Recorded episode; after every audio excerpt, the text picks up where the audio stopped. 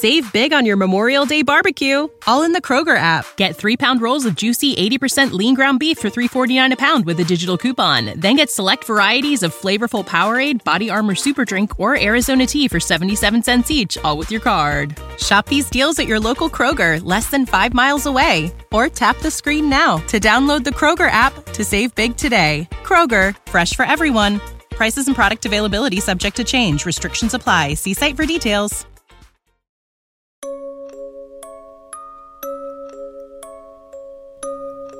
State ascoltando Giallo Quotidiano, il podcast che vi racconta ogni giorno quelli che sono gli sviluppi e gli avvicendamenti nelle storie di omicidi e misteri della nostra realtà contemporanea.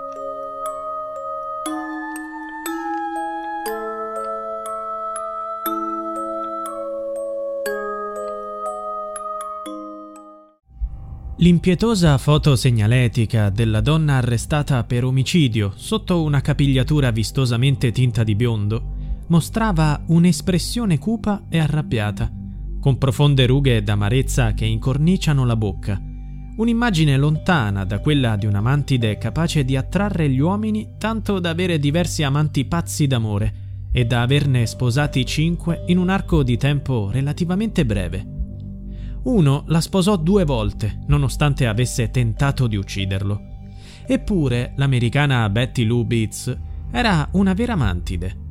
È stata arrestata per avere ucciso il suo quinto marito Jimmy Beats a colpi di pistola e per aver ammazzato nel sonno il suo quarto marito, Doyle Warner Barker. Per quanto riguarda il terzo, ha tentato di ucciderlo sparandogli vari colpi, senza riuscire nel proprio intento lasciandolo a terra gravemente ferito. Essendo sopravvissuto, Betty Lou se l'è cavata solo con una multa. La comprensione del giudice le aveva fatto credere che eliminare un marito non fosse poi un crimine che prevedeva una lunga pena in una prigione federale o, nel peggiore dei casi, con la pena di morte. Secondo la mentalità di Betty Lou, per ottenere la loro eredità, valeva la pena di sbarazzarsi del marito di turno in modo abile, senza lasciarlo in vita. La storia di Betty Lou Beats interessò l'opinione pubblica americana, travalicando i confini del Texas dove la donna viveva. I media hanno raccontato la sua incredibile storia, complicata dalle accuse che lei stessa aveva rivolto ai figli, e l'avevano denominata la vedova nera, un'espressione presa in prestito dal ragno femmina mortale. Betty Lou si era difesa affermando che tutti i suoi mariti l'hanno costantemente maltrattata. Questa ammissione, al di là della comprensibile e immediata compassione, aveva sollevato domande circa la sfortuna che si era accanita sulla povera Betty Lou, facendole sposare sempre uomini violenti. I giornali, la televisione, gli altri media, l'opinione pubblica stessa e il giudice al processo non potevano credere che questa donna avesse avuto la sfortuna di essere maltrattata da tutti al punto da esasperarla e spingerla ad ammazzarli. Quando fu condannata alla pena di morte, ci fu una mobilitazione per salvarla, ma senza successo. Betty Lou di Unevant era nata il 12 marzo 1937 a Roxboro, nel North Carolina. Da bambina aveva contratto il morbillo che, secondo i medici, aveva causato la perdita dell'udito. Ha avuto un'adolescenza difficile e ha testimoniato in tribunale che il padre James Garland ha abusato sessualmente di lei. Dal Nord Carolina i Duvenant si trasferirono in Virginia dove la madre Margaret Louise Smithwick venne internata in un ospedale psichiatrico. Betty Lou aveva 12 anni e fu lasciata a badare da sola ai fratelli più piccoli. A 15 anni Betty Lou trovò marito, il primo, Robert Branson, che secondo i sostenitori di Betty Lou era un uomo violento. Il secondo marito si chiamava Billy York Lane e Betty Lou gli sparò due volte alla schiena nel 1970. Incredibilmente i due si risposarono dopo il ferimento, ma divorziarono definitivamente un mese dopo. Poi sposò il terzo marito, Ronnie C. Trailcold, che Betty Lou ha investito con la sua auto per eliminarlo nel 1978. L'uomo non morì, ma quando Betty Lou fu processata per l'omicidio del suo quinto marito, Ronnie andò a testimoniare insieme a Billy York Lane. Entrambi hanno spiegato di essere sopravvissuti a un omicidio tentato dalla donna. Era chiaro che qualcosa non funzionasse nella mente della donna. Era impossibile che cercasse sempre di uccidere il marito di turno. Era chiaro che Betty Lou fosse malata. Ripercorrendo la sua vicenda, è evidente che le autorità preposte non si erano prese la responsabilità della sua salute mentale. Nel 1983 arriva il quinto marito di Betty Lou, Jimmy Don Beats. Preoccupata per la sua assenza da casa, vicino al lago Cedar Creek in Texas, Betty Lou ne denuncia la scomparsa alla polizia. Strano per la donna mettersi in luce con i detective. Era un modo per porre fine alla sua ossessione e spingerla a denunciare? O era sicura di farla franca ancora una volta? Fatto sta che la polizia cominciò a sospettare e ricostruire la storia della signora Beats. Mentre cercavano il marito, i sospetti si erano estesi alla moglie e a un certo punto gli investigatori hanno trovato la sua barca da pesca abbandonata nel mezzo del lago Cedar Creek, credendo che fosse morto per essere caduto accidentalmente in acqua. Passarono tre settimane, ma il corpo non fu mai ritrovato.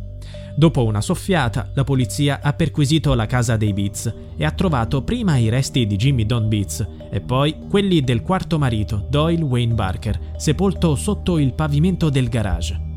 È qui che il figlio di Betty Lou e del primo marito, Robert Branson, ha testimoniato in tribunale, dicendo che la donna lo aveva informato della sua intenzione di uccidere il quarto marito. Gli aveva anche chiesto di aiutarla. Come? la donna aveva somministrato al marito sulla barca una dose della medicina per il cuore per addormentarlo.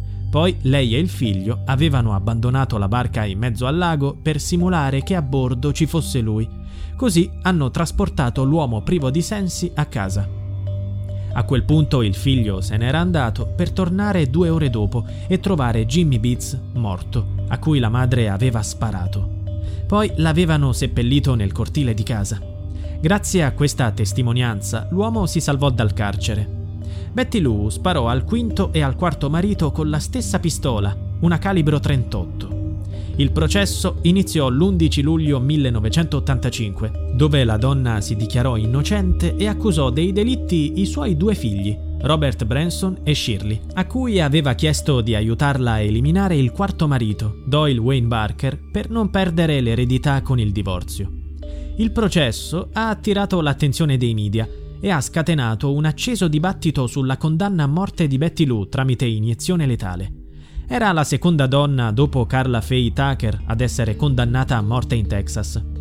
La Tucker, accusata di duplice omicidio, è stata la prima persona a morire per iniezione letale dopo la reintroduzione della pena capitale dal lontano 1863, durante la guerra civile. Betty Lou Beats fu rinchiusa nel braccio della morte della prigione di View Mountain Unit in Texas. Gli avvocati fecero vari appelli senza successo per dieci anni.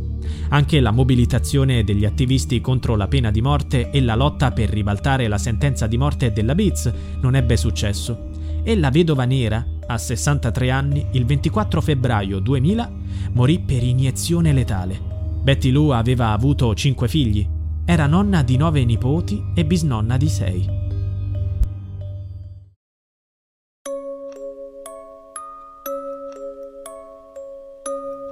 Giallo Quotidiano è a cura di Pierre Jacy. Se vuoi, puoi supportare il progetto con una piccola donazione al link in bio.